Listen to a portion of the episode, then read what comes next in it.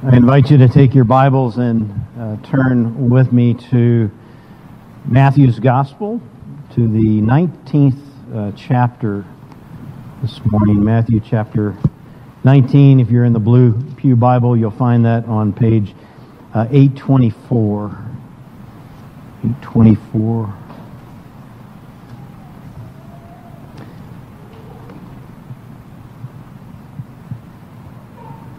You know, there's something that I'd like for all of us to to notice and at least to some extent uh, appreciate, think through. Uh, it was interesting. I was planning on talking about this, but Will brought this up at the end of our um, our gathering for Sunday school this morning. Uh, that what we do here typically, I think everyone knows this. We, we, we take God's word and we take a book of the Bible generally uh, not always, but generally, this is what we do. We take a book of the Bible and then we work through that book, kind of verse by verse, all the way through that book. And one thing to appreciate about that, we do that, is that it keeps us from skipping over passages. Um, and if you know yourself and your own heart, as I know myself and my own heart, and I'm the one standing up here, and so I would, I, I know I would likely do this. I know I would uh, that I would choose. There are certain things that maybe I want to hear and I want people to hear. There are other things that I might shy away from. They may make me feel uncomfortable or others feel uncomfortable. They might look at difficult matters uh, that we'd rather not deal with. Passages, for instance, that talk about divorce, uh, which happens to be what we're talking about this morning. Uh, but it is true that we, as we work through, and this is, this is God's provision for us, that we, we go through some challenging things and things that otherwise we might not choose. And yet, if you think about it, some of those are the exact passages and the, the exact matters and truths and doctrines that we probably really need to hear because they deal with our hearts. They deal with the things that are going on inside, and, and they deal with us in our lives that we live every day and some of the struggles that we might have on a regular basis. Now, the, the world around us happily feeds us with information, often with wrong thinking, wrong instruction, particularly on this uh, matter that we're talking about this morning. And, and it's even true within the church, uh, and sometimes unintended, other times uh, not, but divorce is a common theme uh, within our culture today. Uh, everybody knows about marriage, everybody knows about divorce, and there are particular uh, ideas and worldviews that are pushed forward, and yet much of it, as we turn to God's Word, is completely misconceived, misconstrued, uh, and this is, this is needed, especially within the church, to open up and to see and to understand, to have a right understanding. So I'm, I'm just saying we should want this.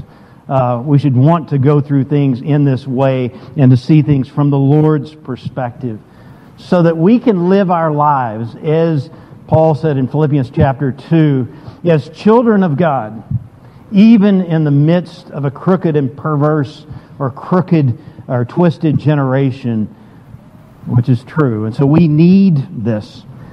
So we're opening up uh, this morning to this passage in, in Matthew chapter 19, and as we do, uh, we're coming to a transition point, the point at which Jesus has has finished, well, completely finished his Galilean ministry, which has been going on for some time. Now he has traveled back and forth, but you could, you can, you may recall the Sermon on the Mount, uh, Matthew chapter five through seven.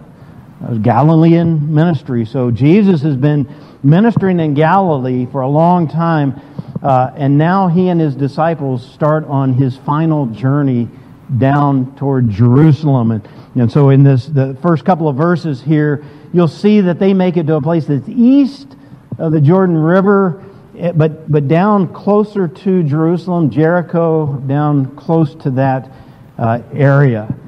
And so here they're going to experience crowds and different people than he has been ministering to, uh, we would presume. Uh, now, last week in uh, looking at this passage. We just took a, a, small, narrow slice of it, and we focused upon marriage. And, and if you were here, you may recall I said this passage is really about divorce. But we're going to look at marriage because we need to and because he speaks about it. Well, now we're, we're taking a step back and looking at the bigger picture uh, as Jesus teaches about, not just here, uh, but uh, for the next uh, chapter at least, he's teaching about living within and valuing the kingdom community. And think about that for a moment. Living within, valuing the kingdom community as those who, who know the Lord submitted to the King, to Christ. Here is how we need to live our lives. This is valuable. Uh, now, all of this is going to be kicked off by this question that we heard last week, and we're going to hear again this morning. This question by the Pharisees. And uh, Jesus uses this as an opportunity to teach about uh, divorce, to give God's view on divorce. So, again, chapter 19, the first 12 verses. This is God's Word. Now, when Jesus had finished these sayings, uh, the, the teaching up to this point, he went away from Galilee and entered the region of Judea beyond the Jordan. And large crowds followed him, and he healed them there. And Pharisees came up to him and tested him by asking, Is it lawful to divorce one's wife for any cause? He answered, Have you not read that he who created them from the beginning made them male and female, and said, Therefore a man shall leave his father and his mother, and hold fast to his wife, and the two shall become one flesh. So they are no longer two, but one flesh. What therefore God has joined together, let not man separate. They said to him, Why then did Moses command one to give a certificate of divorce and to send her away? He said to them, Because of your hardness of heart, Moses allowed you to divorce your wives. But from the beginning, it was not so. And I say to you, whoever divorces his wife, except for sexual immorality, and marries another, commits adultery. The disciples said to him, If such is the case of a man with his wife, it is better not to marry. But he said to them, Not everyone can receive this same but only those to whom it is given. For there are eunuchs who have been so from birth, and there are eunuchs who have been made eunuchs by men, and there are eunuchs who have been who have made themselves eunuchs for the sake of the kingdom of heaven. Let the one who is able to receive this receive it. Please join me uh, as we look to the Lord in prayer. Father, we, we thank you that we can have confidence as we approach this word, that this is the word of, of God, that this is given uh, to us for our benefit, for our eyes to be open, for our lives, that we might live them in a right way in this world, that your work might be done and on and on. And so we thank you for that. Therefore, Lord, we pray that you will help us uh, with an understanding of this word, a right understanding, uh, and help us to take this word, to, to submit our hearts to it, and therefore to have it change our lives. And we pray this in Jesus' name. Amen. Over the past uh, couple of months, maybe few months, our, our family has has embarked on two trips that have involved a decent amount of driving. One of those trips was to go west, and we went through Chattanooga. We went to Huntsville, Alabama. Uh, that far. The other trip was to go the other direction, uh, directly east down I 40, about six hours to uh, Durham uh, area, Raleigh. Now, on both trips, I remember seeing as we went along these large billboards uh, that usually would have a, a lawyer's face on it or maybe a lawyer's name. Uh, and they, they addressed a couple of different topics, but one of those topics that I remember distinctly where they were divorce lawyers.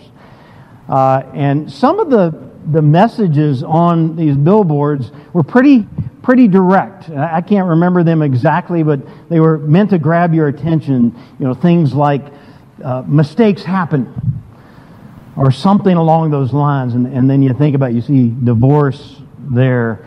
Uh, and, and others were more empathetic in their message about the problems that are involved with divorce. But they were all basically carrying the same message.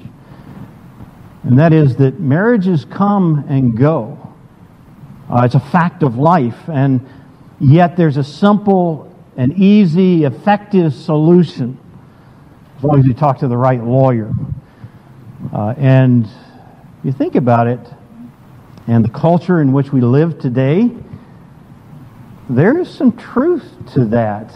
Uh, we're in a culture in which there, there is more marriage and divorce than just about any other culture in the past. And one of the things that's led to that, uh, you, you have heard of this, no doubt, uh, no fault divorce. And it was, I did the research here. It was back in 1970 was the first time in our country. It was back in California. California starts things under a man, a governor by the name of Ronald Reagan. Uh, and that was the first time this was signed into law. No, no uh, fault divorce. And, and now every state, I believe, uh, throughout the country has some form of this. Now, before that, there was a reason that was needed for filing divorce that that in some way one spouse or the other had broken the marriage contract. Uh, but with a no fault divorce, generally that requirement for a justification has gone away, and even some states will not allow uh, there to be any justification. Uh, and so, therefore, a person can file a divorce for just about any reason. Uh, so, this has led, uh, among other reasons, to what we have today. Almost 50% of marriages, if you look at the statistics, end in divorce. Now, you might think uh, that this is truly unique to our day, that it's just increased, but evidently, the culture of first century Israel was not all that different uh, from this. Now, that may, might be a little hard to imagine. You may think of Israel as being conservative, especially back in, in this time. Yet by Jesus' day, there had come to be two different schools uh, that, that had different views on divorce. Each were led by a different rabbi, one rabbi by the name of Hillel, which had great support amongst the people, including amongst the ruling uh, elite, that taught that God has provided the ability to divorce for almost any reason. Uh, if a man found a woman whom he liked visually better than the woman that he was uh, married to, he'd have a divorce. If he didn't like the way that dinner was cooked or something like that, he, he, could, he could have a divorce. It was very straightforward. Now, the other school is led by a man by the name of Shammai, a, a rabbi.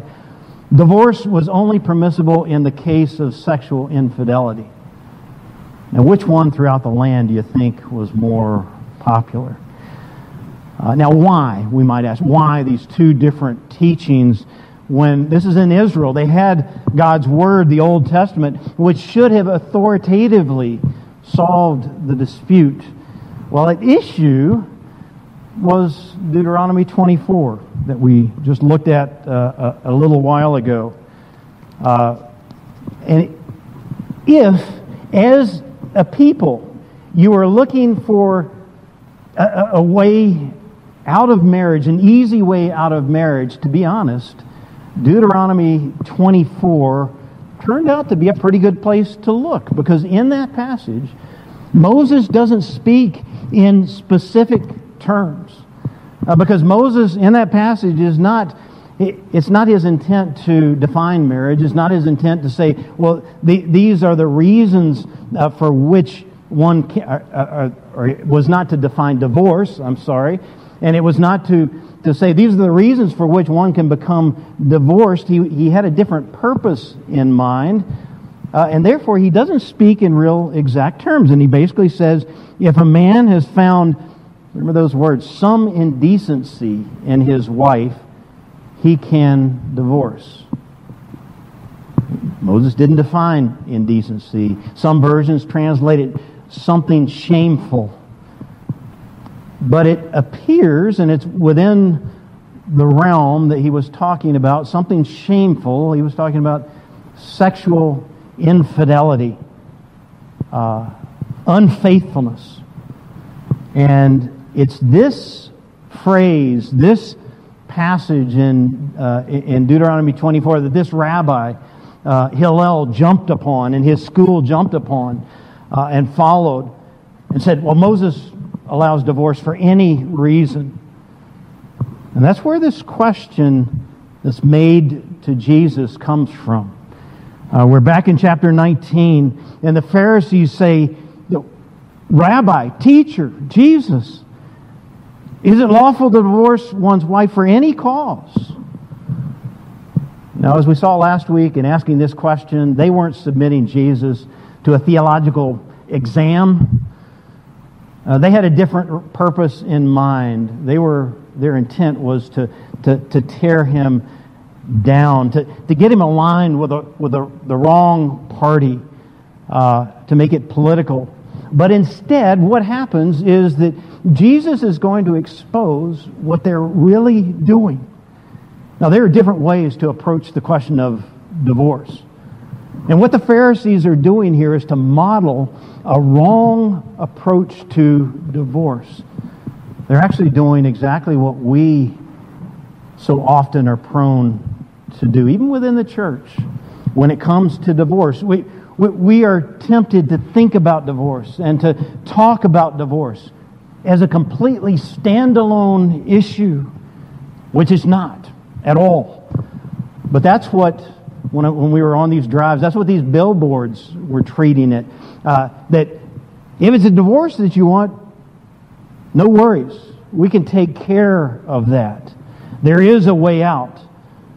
We can do the same thing in our thinking as we talk about divorce. We can make it a standalone issue. Now, that's where Jesus, in this passage, he, he takes this question of divorce and he turns it completely upside down. He exposes the sinful and wrong thinking that so often accompanies it and that did with the Pharisees, that does in our own discussions, our own hearts sometimes. And he speaks about divorce by only speaking about what marriage really is, by going back. And so what he ends up saying is that the marriage covenant from creation is permanent in this world. Yet, because of sin, the Lord says, divorce will be appropriate. It will be right for some. And that's important. But where does Jesus begin? He begins by emphasizing that marriage is important and emphasizing the, the meaning of marriage, the value of marriage, and what it accomplishes, and the goodness of marriage and the permanence of marriage. Yet at the same time, he doesn't ignore the reality of, of sin and its consequences, and therefore the need for the accommodation of divorce.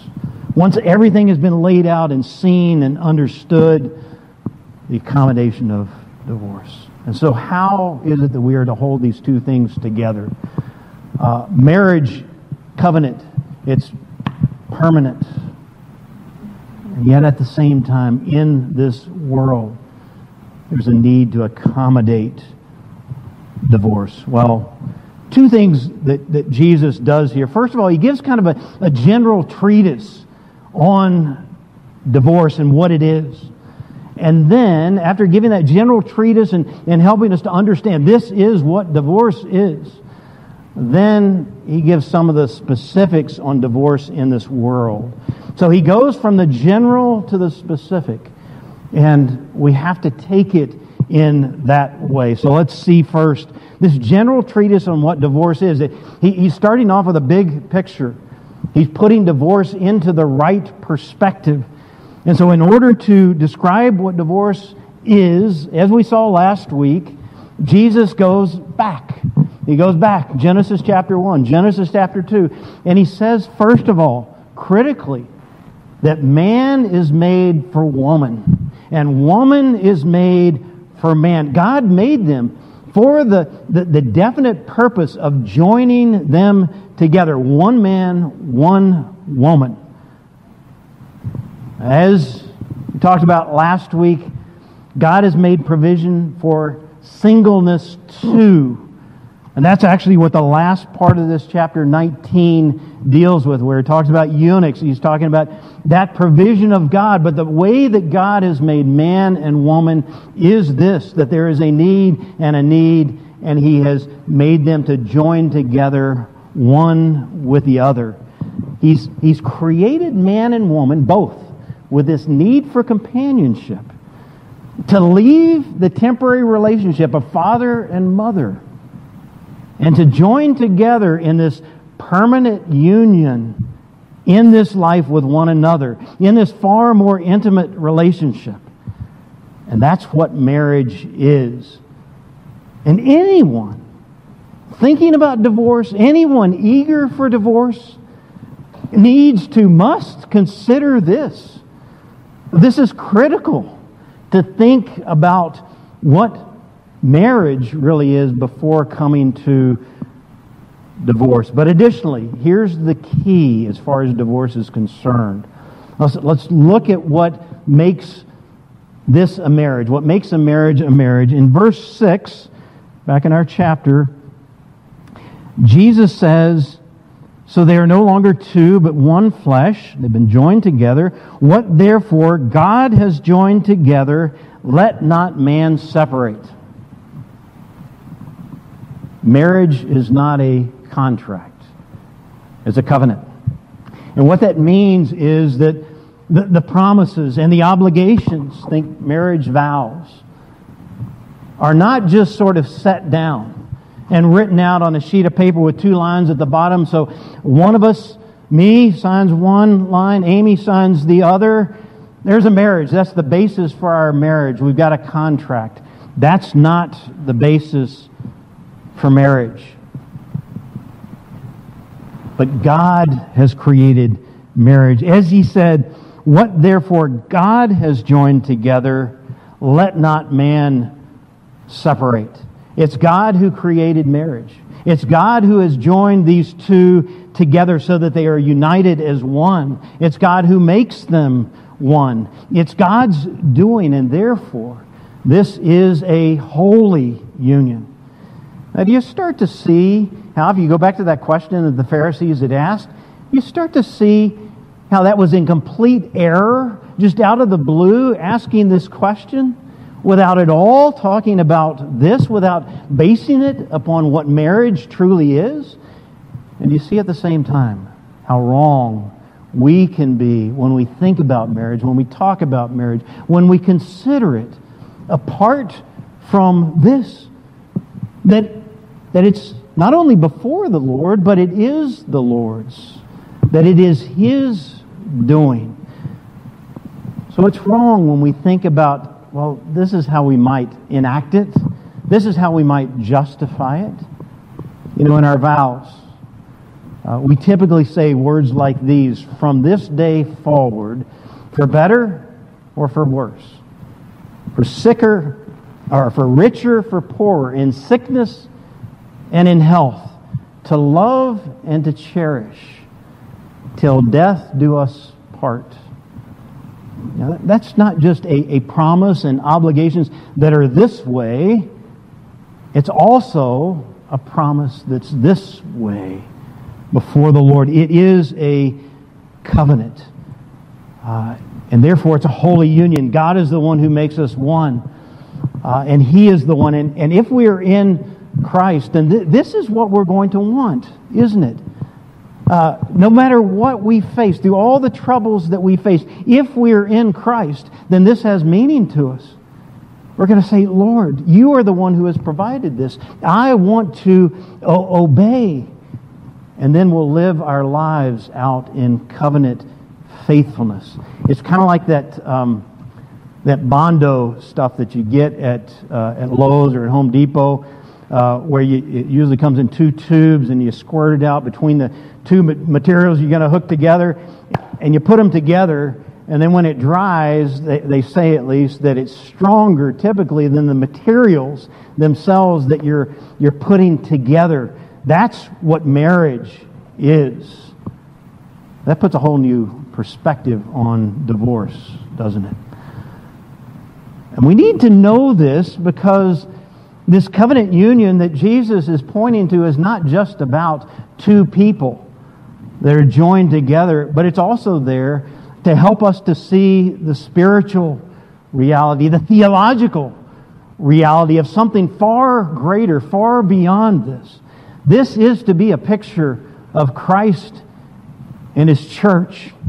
Think about a man and a woman who leave their families and they come and join together as one flesh. They, they, they cleave together as bride and bridegroom, and they live their lives out in covenant faithfulness. That's a picture of Christ leaving the side of his Father and coming and cleaving to his church and then continuing on in covenant faithfulness. That's what we are to see and understand. And the picture for each of us is that Christ's covenant faithfulness is such that divorce, departure has no part in that. He is ever faithful to those who are betrothed to him. Listen to this out of Hosea chapter 2. And I will betroth you to me forever. I will betroth you to me in righteousness and in justice, in steadfast love and in mercy. I will betroth you to me in faithfulness, and you shall know the Lord. For one who is bound to Christ, divorce doesn't have a part in the picture. What God has joined together, let not man separate. So we've got this big picture of marriage and divorce. Divorce. These are the truths that God wants us to see when it comes to marriage and when it comes to divorce. And maybe you viewed divorce differently in the past. Maybe you've been divorced in the past. Notice, though, the changes that occur when you become a believer. Now, this is speaking in a sense to all people. It's always sin. Sin is sin. But it's different when you become a believer. You, you come to have a heart to obey. Uh, we, we would expect that for an unbeliever, there's going to be a, a completely different view on this. There's not a heart to hear this, to take it in, to obey it. It's completely different. But for a believer, it's a whole different situation. Jesus says in, in John 14, 15, If you love me, you'll obey my commandments. Now, that's a, a, description of those who have come to know the Lord Jesus for themselves and therefore take his, his word as instruction to them, as truly the word of God. And they know that he has loved me with an everlasting love. They know that He has bound Himself to me, that He has forgiven my sins, that He has, he has brought me into this relationship. And so for a believer, it's completely different. And so I just say if you became divorced, perhaps, before you became a believer, and maybe maybe you, you, saw divorce in that way, or maybe you never became divorced, but you used to see divorce in a different way, don't beat yourself up over it. It's a sin. Like others sin, but it's been atoned for by the Lord Jesus Christ. Uh, and so if you stand forgiven of sin, then you stand forgiven of all. And I, I make that point because there are some churches and there are those who, who teach when it comes to divorce that it's kind of like the, the, the unforgivable sin. That's not scriptural. There is an unforgivable sin. And this is not it. So, first, Jesus gives a right understanding of divorce, but he doesn't leave us there. Also, he gives us specifics on divorce in this world. God recognizes that you and I, we live in a fallen world. And that believers are going to be in marriage situations in which brokenness abounds, in which that, that, that bond of, of covenant marriage is not there at all. It can't be there in a sense. It's an impossibility. And so he's provided for that uh, and other things. And the first thing, though, is what we've already covered. The first thing that we need to know is God's design for marriage. But then we need some more specifics on his provisions. And so, having made clear what marriage really is, then he graciously gives to us these provisions on how to view divorce. So in back in our passage, Jesus is going to deal with two objections. The first one is from the Pharisees, and the second one comes at a later time from his disciples. You'll see that beginning in verse 10. Uh, this is where they make the, the, the, objection if such is the case with, uh, of a man with his wife, it's better not to marry. And then he, he, he says not everyone can receive this saying that it's better not to marry. And then he goes into talking to them and providing them with what we talked about last week about remaining single. That, no, it's true. Marriage is not for everyone. He, he gives the example of a eunuch, uh, and he's talking about chastity. Uh, that there are some that God has blessed with this gift. That's the second objection. I'm not going to spend uh, into it in further detail. Uh, but the first objection came from the Pharisees. And they, remember, they're still trying to tear down Jesus. In this case, they're trying to pit him against Moses, uh, which say they've got scripture there. They're saying, You are not scriptural. And so if you look at verse 7, they said to him, Why then, given what Jesus has just taught on marriage, and divorce. Why then did Moses command one to give a certificate of divorce and to send her away? Now, again, here they're referring to Deuteronomy 24. And they're saying, well, according to Moses, all that's needed in order to dissolve a marriage is a piece of paper, a certificate of divorce. Now, of course, they're ignoring what Jesus had just said, where uh, he pointed back, Genesis 1 and 2, and back to what marriage really is. They come back to Moses and they say, well, he commanded divorce with just a piece of paper. Why is that? Now, first of all, we can see clearly that there's a lie there. Moses never commanded divorce, he permitted it. But setting that aside, Let's think about Moses for a moment.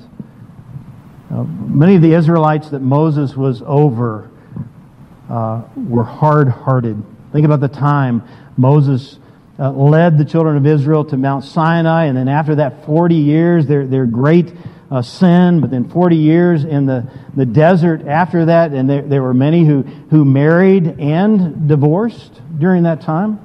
But many of them were hard hearted. In their, in their marriages, they were going to do whatever they wanted. They weren't, they didn't have a heart, a love for the Lord. They didn't have a heart to listen and obey Moses. So Moses couldn't just say, don't do it. I denounce it.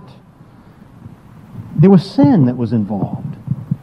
And because of that, and there were others that were involved in these marriages, and because of that, he had to deal with it in a right way before the Lord and to care for those whom they were married to. And that meant permitting divorce in some circumstances, but not in others. In other words, regulating divorce. And that's what Jesus tells the disciples here in verse 8 except that he makes it personal. Listen to how he says it. He said to them, to the Pharisees, and he's answering their question, because of your hardness, because of your hardness of heart, Moses allowed you to divorce your wives. But from the very beginning, it was not so. Now, Jesus here is, is going back. It's almost like he can't help himself. He's going back uh, and he's affirming God's design for covenant faithfulness that was there in the very beginning. In the beginning, He made us for that, man and woman, one for the other. But because of the reality in this world, the reality of sin, of hardness of heart, of persistent disobedience, of enmity toward God, there must be divorce. It has to be permitted. And so he puts these specifics, Jesus does, into a very general statement about divorce. Now, you may want to underline this. It's verse 9, uh, but it's packed full, all in this one verse. Verse 9, he says, And I say to you, whoever divorces his wife, except for sexual immorality, and marries another, commits adultery. And first of all, just notice how clearly this speaks against that one school that Hillel led that says that uh, divorce can happen for any reason. This speaks directly against that because Jesus' basic premise, as we've already said, is that divorce goes against what God has designed, what He has given from the very beginning. It shouldn't happen. But sexual unfaithfulness is such a break in the covenant, in the marriage covenant, that God permits it in that case only when there's adultery. You can understand why. Because in that case, the other party, the guilty party, has, they've left the covenant relationship. They bound themselves to another in a very real sense. But there's also something very important there that divorce is not necessary in that case. In the case of adultery, it is permitted, but all that's needed to continue in that marriage is what? It's twofold. It's repentance on the part of the one, the guilty, and it's forgiveness on the part of the other. And certainly that is desirable. If those exist, that is desirable to save the marriage, to remain in that covenant relationship. Now, there's one more uh, situation there in this densely packed verse and it involves remarriage. And this is a challenging topic as we look at it here and in other places in God's Word. But here, Jesus is very specific. He says, if one party divorces the other person and, and it's done in an unrighteous way, you can think, uh, they, they use the clause of that one school that says you can divorce a person for any reason. Uh, it's not because of covenant sexual infidelity, uh, but for some other reason they put away the relationship. If then he or she remarries, they commit adultery. Why? Because they never properly departed from the first relationship, the first marriage. They took it into their own hands. Remember, what therefore God has joined together, let not man separate. Now, there's there's an abundance of questions that come up with this, an abundance of situations. I'm just going to touch on a couple here. And there are many, and, and, and I'll just say this is something that needs to be dealt with uh, by poring over Scripture, by the church coming alongside of.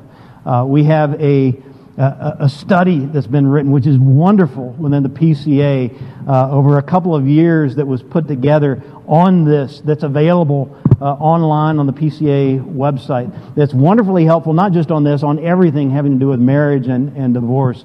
Uh, and so I'd, I'd point you to that. But just a couple of comments here. If the first divorce occurred when the person was an unbeliever in this scenario that's given here, of course that changes everything. Their heart isn't there to know the Lord. Their heart isn't there to obey. And even if this happened while they're a believer, there are things, maybe there was a lack of understanding. The church they were a part of did not do its work to discipline, to call back. Uh, but no matter what, a reminder this is not the unforgivable sin. And secondly, there is no indication they're ever to break the second marriage, to try to make something right. That's not the solution that makes it right. To go back to the original spouse in that way. None of those are in view here.